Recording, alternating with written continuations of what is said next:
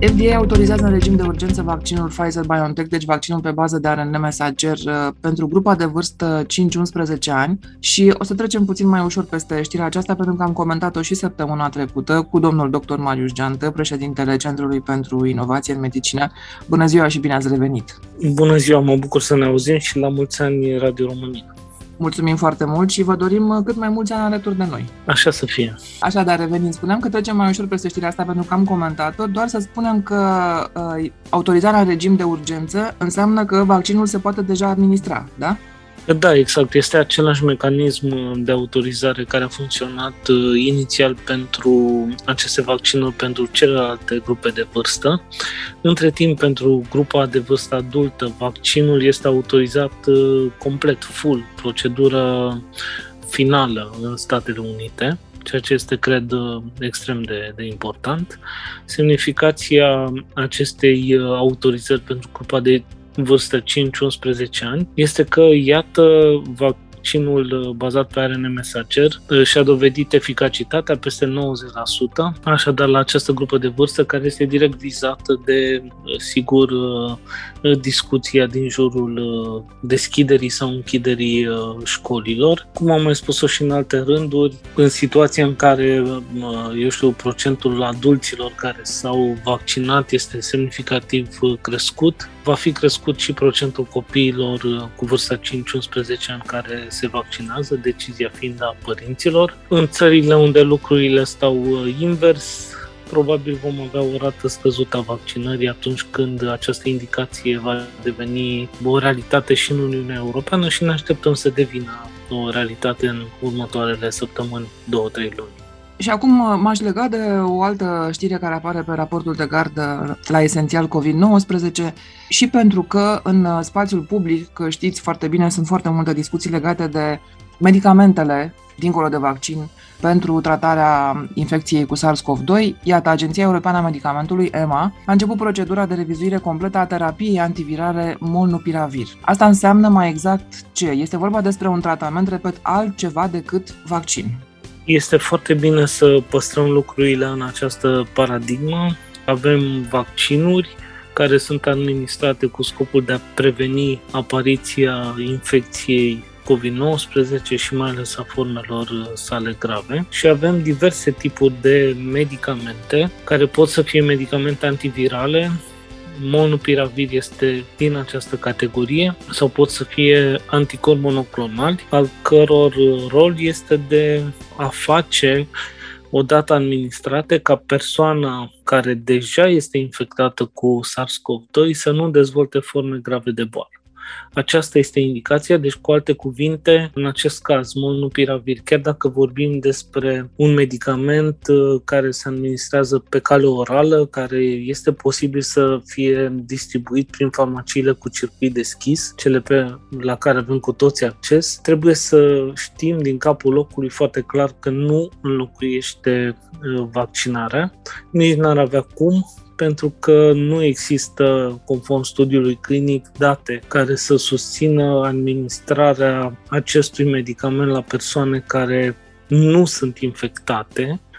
Deci, cu alte cuvinte, n-ar exista date care să ne spună pentru câte zile ar trebui să ia o persoană acest uh, medicament, nefiind infectată, pentru a nu se infecta împotriva COVID-19. Beneficiile cele mai mari sunt așadar în situația în care o persoană are o formă ușoară sau o formă moderată de COVID-19, o persoană care nu este spitalizată, de se află în primele zile de boală, dacă îi se administrează acest tratament uh, cu pastile, un tratament oral, Uh, riscul de spitalizare și riscul de mortalitate scad cu aproximativ 50%, ceea ce este remarcabil, aș putea să spun. Sigur, în studiile despre care vorbim uh, au fost luate în vedere infecțiile care au apărut la persoane care nu au fost vaccinate anterior. Deci, iată un, uh, un beneficiu și o încadrare inclusiv pentru această categorie care în România este dominantă în acest moment.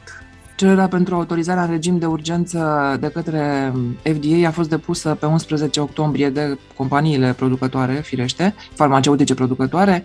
Doar să reamintim totuși care este mecanismul acestor antivirale. Ele practic ce fac? Blochează dezvoltarea, acutizarea, să spunem așa, uh, infecției a virusului sau cum acționează? Aceste antivirale, de fapt și numele spune acest lucru, atacă virusul, deci cu alte cuvinte blochează anumite mecanisme care îi sunt necesare virusului pentru a se reproduce. Blocându-le, evident că virusul moare, nu se poate reproduce, nu poate să, să apară o altă copie care la rândul ei să să dea naștere încă unea și să astfel să se propage uh, infecția virală. Deci este o acțiune directă asupra SARS-CoV-2. Acesta este mecanismul pe care îl, uh, îl aplică și este o diferență față de anticorpii monoclonali care pot să fie utilizați mai mult sau mai puțin la aceeași categorie de pacienți, da, deci exact tot în faze incipiente ale bolii, tot în forme ușoare sau moderate ale bolii cu scopul de a preveni apariția formelor grave,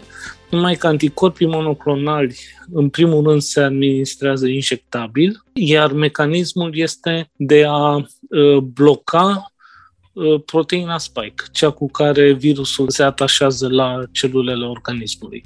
Deci uh, anticorpii vin și blochează, vin ca un capac, dacă vreți, și se așează pe proteina spike și astfel proteina nu se mai poate atașa de celule, pe când uh, antiviralele de tip monopiravir acționează direct, distrug, dacă vreți, Uh, virusul blocând anumite mecanisme uh, necesare acestuia pentru a se reproduce. Deci, dacă înțeleg bine, uh, tratamentul cu anticorp monoclonal ar fi mai eficient în sensul că nu am, n-am mai ajunge să ne infectăm? Există și această posibilitate, dar ea este rezervată numai persoanelor care ca urmare a unei boli imunologice grave, nu ajunge să dezvolte un răspuns imun suficient Am sau nu ajunge să dezvolte un răspuns imun absolut deloc după vaccinare. Aceea este o situație absolut specială și, cum să spun, indicația este specifică și nici anticorpii monoclonali, de fapt, ei nu vin să înlocuiască vaccinarea, nici n-ar fi posibil din multe puncte de vedere. În primul rând, costul, care este de câteva zeci, sute de ori mai mare în cazul anticorpilor monoclonal față de vaccin. Bun, important de toate aceste precizări, pentru că, repet, după cum știți foarte bine, în spațiul public, cel puțin la noi, se vorbește foarte mult și se invocă foarte mult faptul că în spitale nu se administrează uh, astfel de tratamente, că în farmacii nu se găsesc.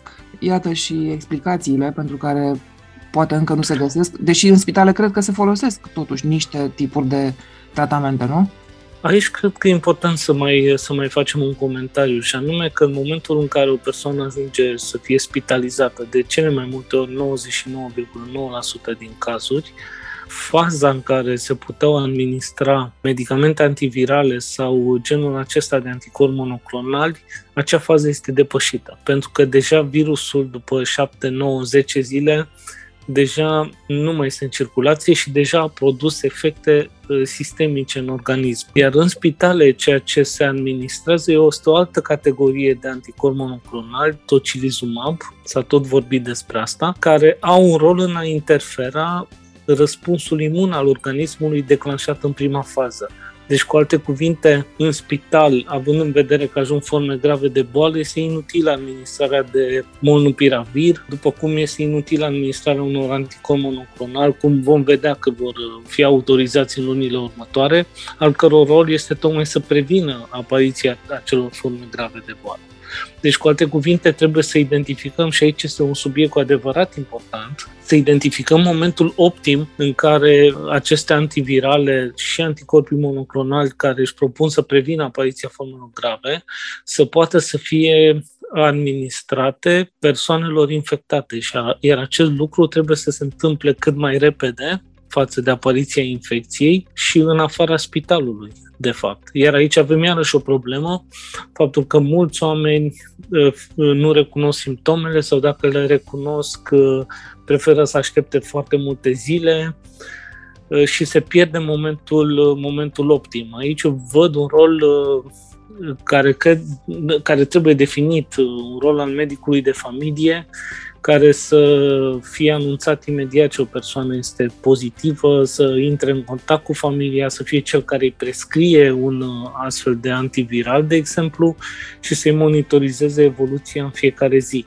Este ceea ce de fapt acum nu se întâmplă în, uh, în acest moment când discutăm în contextul valului 4 și poate fi una dintre explicațiile pentru care la spitale ajung pacienți care în una, două zile de fapt se internează în terapie intensivă. Ajung de fapt în forme foarte avansate ale bolii. Mai am o întrebare legată de aceste, de aceste antivirale. De exemplu, pentru persoanele care sunt vaccinate și care se îmbolnăvesc totuși, pentru că știm că sunt și astfel de cazuri, chiar dacă procentual infinit mai puține decât persoanele nevaccinate, antiviralele mai sunt eficiente? Studiul uh, despre care vorbim, uh, studiul Move Out, studiul de fază 3, nu include această categorie de persoane care s-au vaccinat și apoi, sigur, s-au, s-au infectat, dar uh, pe logica medicală, răspunsul este da. Uh-huh. Persoanele ar trebui să primească la momentul potrivit genul acesta de tratament cu scopul de a preveni și agravarea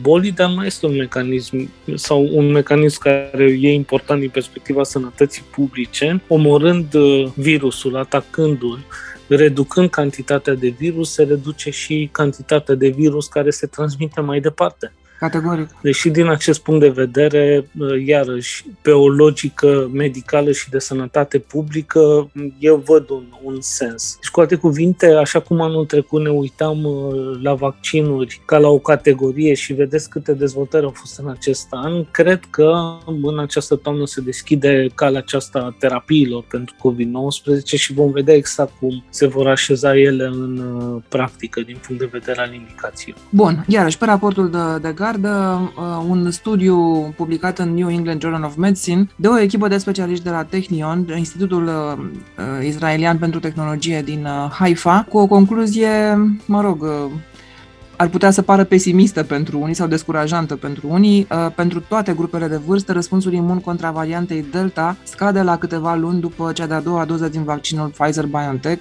iarăși, repet, vaccinul uh, pe bază de ARN mesager. Prin urmare, așa se justifică probabil că și numărul uh, de infecții, care însă nu au dus la spitalizări și nici la decese masive la persoanele vaccinate cu două doze, dar și uh, așa se justifică și recomandarea pentru doza a treia, da? dacă înțeleg bine. Da, e, e absolut corect. Israel a început foarte repede și în forță campania de, de vaccinare pe de-o parte, așa încât uh, la jumătatea anului avea o proporție foarte mare din, uh, din populație deja vaccinată, pe de-o parte.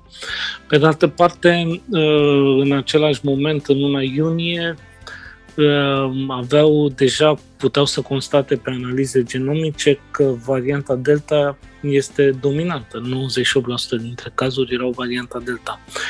Sigur, este o corelație între uh, scăderea titlului de anticorpi la 6 luni și creșterea prevalenței variantei Delta în aceeași perioadă de timp. Nu cred că varianta Delta este cea care determină o scădere a titlului de anticorpi. Acest lucru se întâmplă natural pentru că anticorpii sunt niște proteine la urma urmei, se metabolizează și dispar din circulație după un anumit uh, interval de timp. Dacă nu era varianta Delta, ar fi fost o altă variantă la acel moment iar titlul de anticorp tot ar fi scăzut. Ceea ce au remarcat însă în Israel a fost, uh, și asta e direct corelat cu, cu Delta, un număr foarte mare de infecții, semn că Delta se transmite foarte repede, dar din fericire un număr scăzut de infecții grave, semn că protecția față de formele grave încă exista și există. Și atunci decizia statului uh, Israel de a administra pe scară largă și a treia doză a avut sens din acest punct de vedere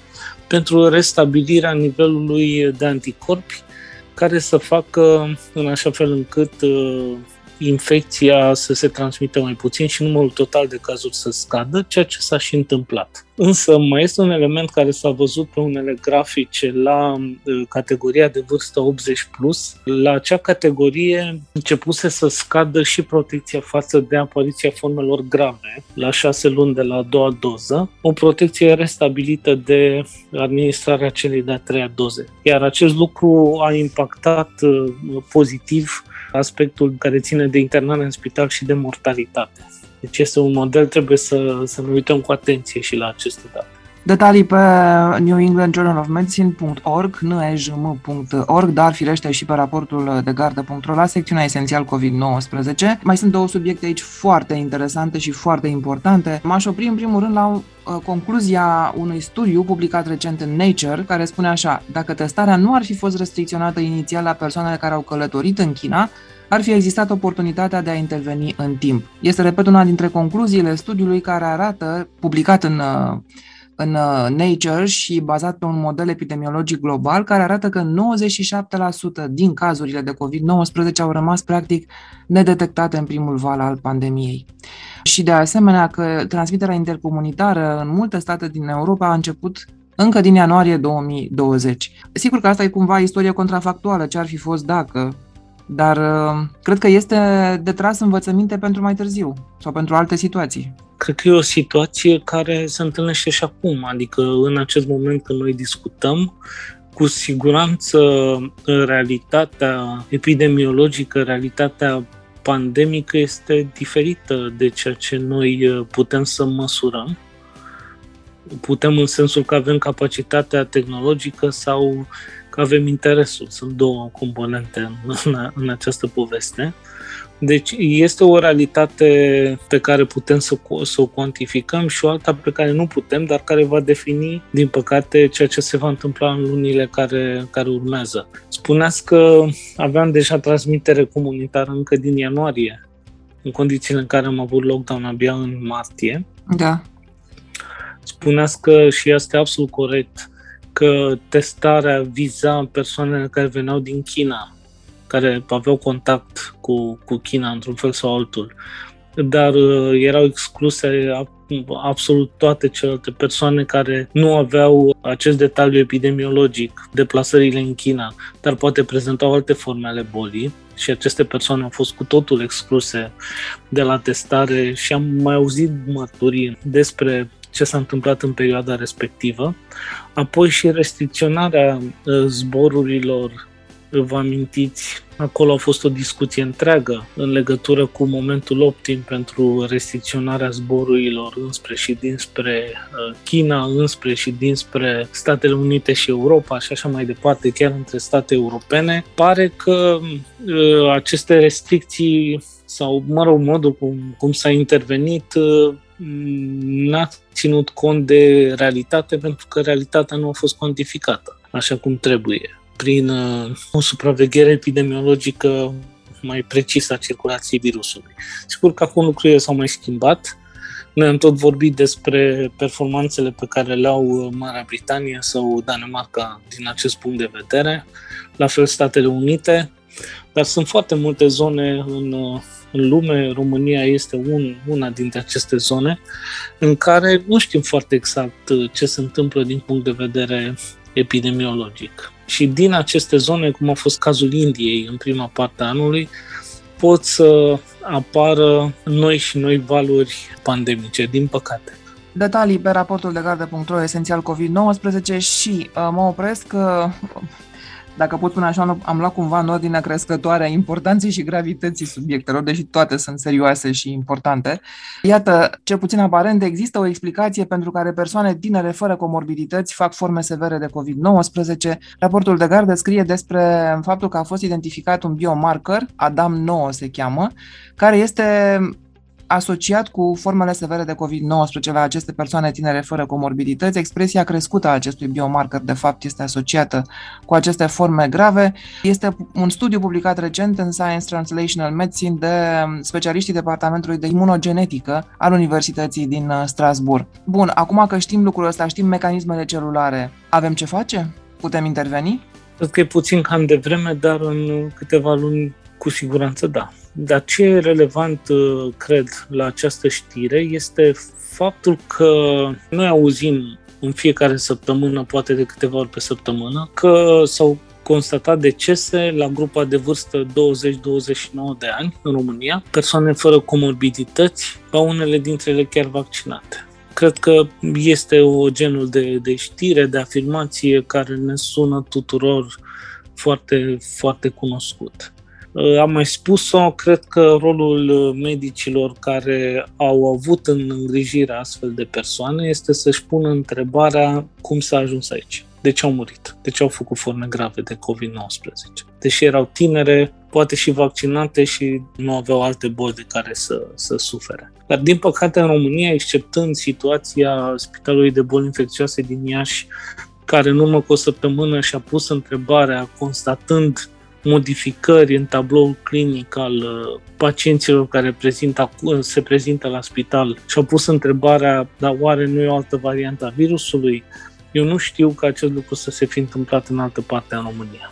De fapt, vorbim despre acel sindrom care se cheamă de detresă respiratorie acută, adică acea stare foarte, foarte gravă, nu? în care ajung persoanele, asta repet, tinere, fără boli grave și, cum spuneți uneori, și vaccinate.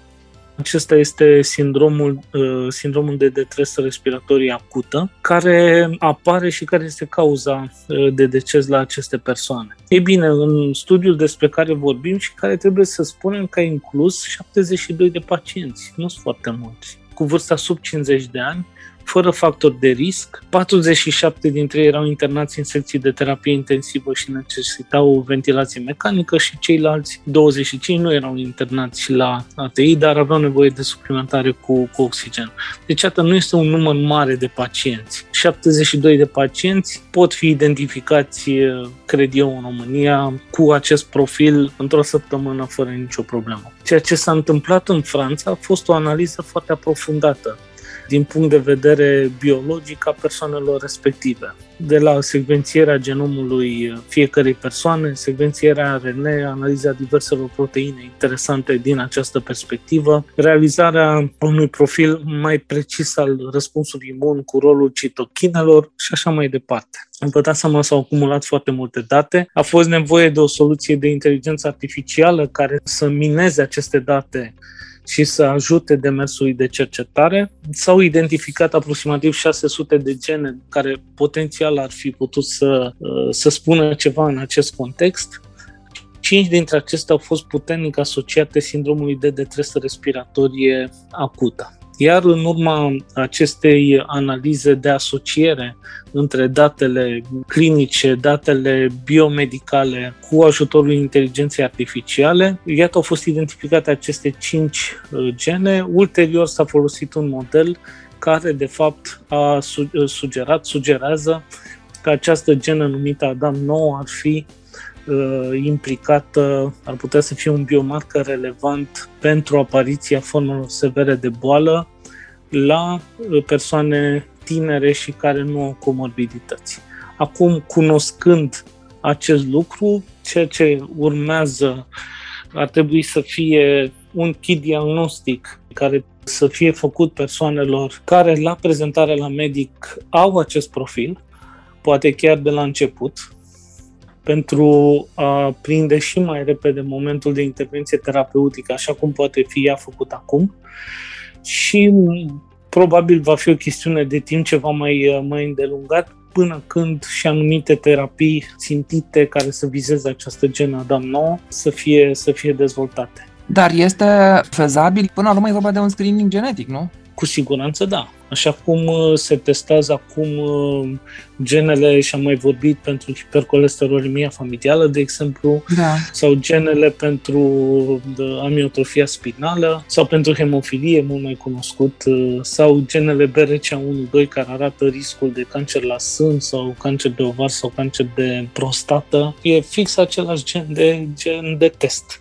Am Sigur că aici mai sunt câțiva pași care trebuie făcuți pentru validarea Adam 9, dar în sine mecanismul pornind de la o întrebare de ce acest tânăr face forme grave de COVID, deși nu are comorbidități și poate și vaccinat, De aici, iată, s-a ajuns la ceva mai mult decât o ipoteză, la o informație extrem de de valoroasă. Și cred că acesta este genul de uh, proiect de cercetare extrem de relevant în contextul uh, pandemiei și nu vă spun că este genul de proiect pe care mă așteptam să-l văd și eu în uh, România, dar din păcate până acum nu s-a, nu s-a întâmplat. Și iată cum mi-ați răspuns la următoarea întrebare care ar fi fost așa. Acum, în acest moment, cu aceste cunoștințe, cu aceste întrebări puse la Iași, dar poate că le-au mai auzit și alții, se poate face această, acest test genetic aici la noi?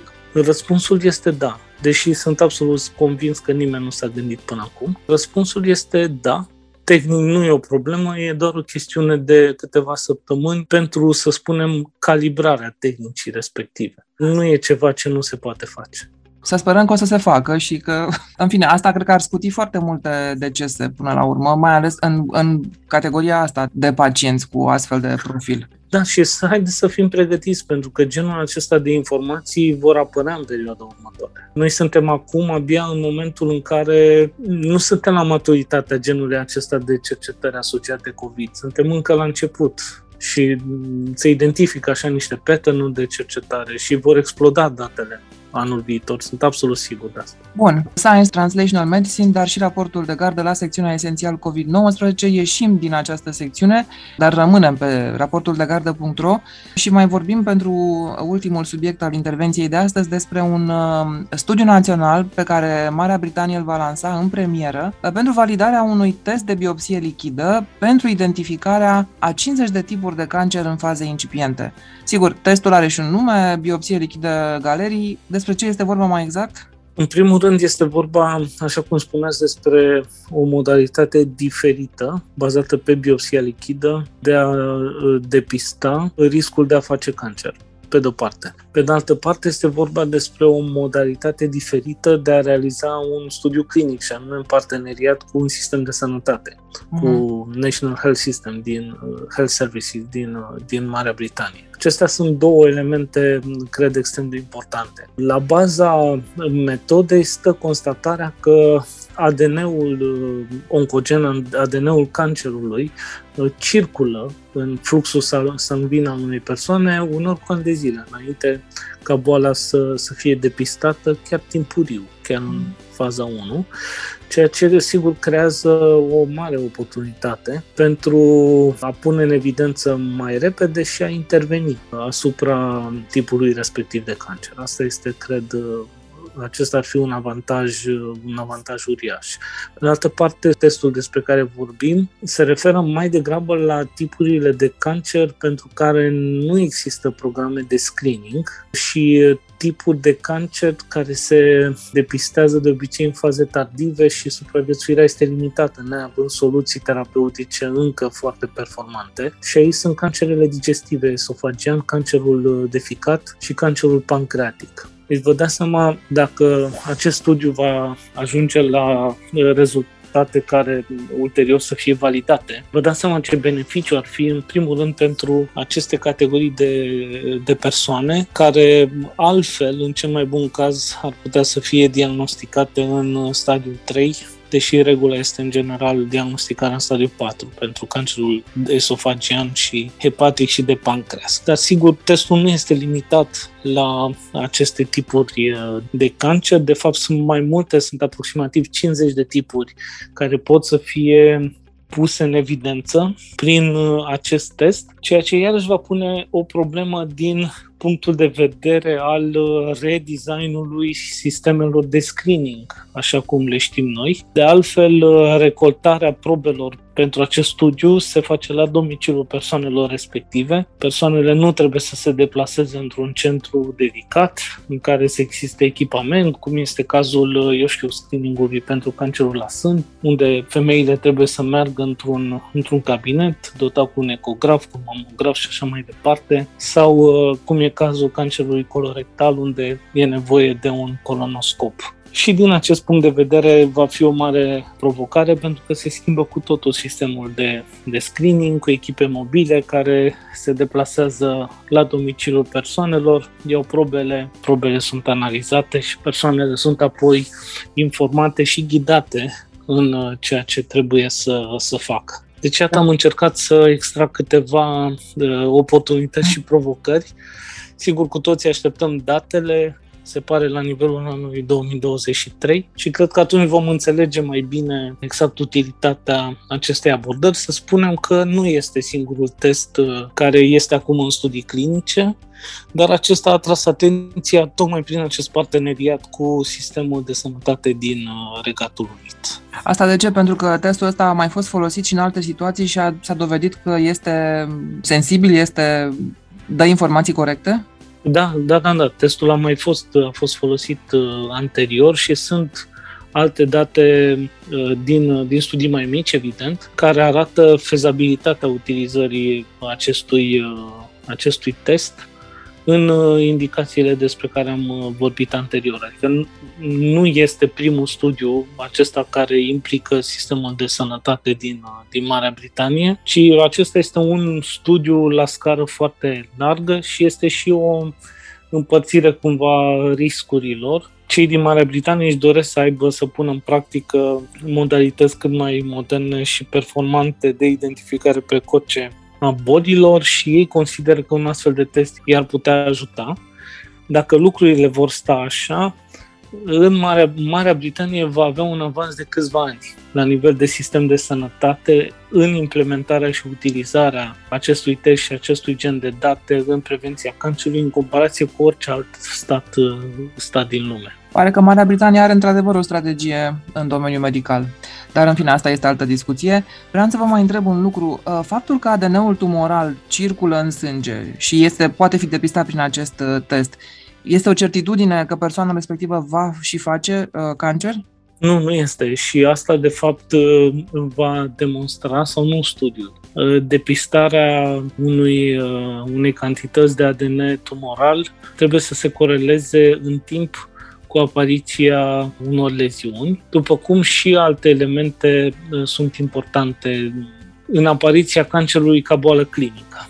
De aceea e nevoie de, de studii, pentru că altfel s-ar putea face uh, testul acum s-ar putea identifica sau nu ceva și s-ar putea trage o concluzie care ar fi cu totul, cu totul greșită. Pentru că mai este un lucru, în fiecare zi se produce ADN tumoral în organismul nostru, se produc celule tumorale, dar din fericire sunt uh, recunoscute de sistemul imun și sunt eliminate. Asta e ce se întâmplă în mod uh, curent uh, fiziologic. Iar când nu mai sunt eliminate, înseamnă că e o defecțiune la sistemul imunitar? Da, sistemul imunitar, dintr-un motiv sau altul, nu mai recunoaște și nu mai elimină celulele. Și atunci, fiind uh, mai puțin, uh, mai puțin activ sau deloc activ, apare boala clinică, apare cancerul așa cum îl știm și ca să închidem cercul, această categorie a imunoterapiilor despre care am vorbit de-a lungul timpului este cea care face ca sistemul imun să reînceapă să lucreze și să lupte împotriva cancerului.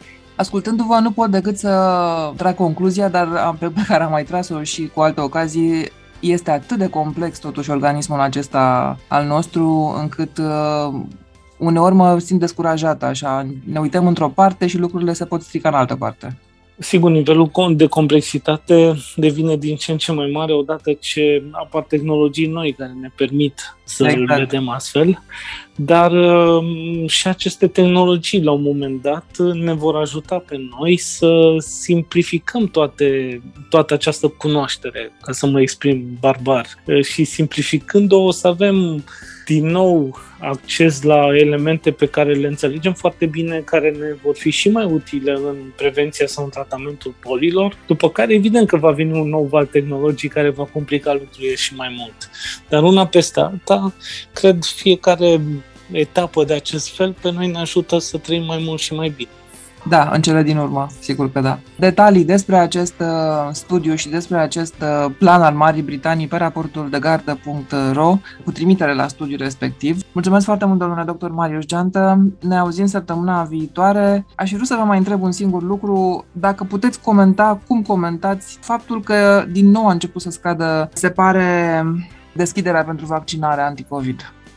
Ei s-au, uh, s-au metabolizat hormonii de frică și panică, declanșați în momentul în care au apărut 500 de cazuri de, de decese, 500 de decese raportate la nivelul unei zile, a apărut panica, a apărut frica, care au o componentă aceasta hormonală și s-au metabolizat și gata.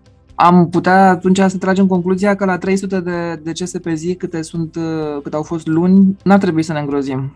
Ba, ar trebui să ne îngrozim, dar din păcate, cred că din punct de vedere psihologic am fost setați pe un nivel mai înalt, mult mai înalt. Va fi foarte, foarte complicat să depășim 50%.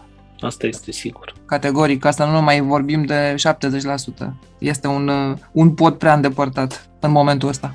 Să rămânem totuși optimiști, să fim în continuare vigilenți, pentru că nu avem încotro. Vă mulțumesc foarte mult și pentru intervenția de astăzi și ne reauzim săptămâna viitoare. Mulțumesc și eu și pe săptămâna viitoare.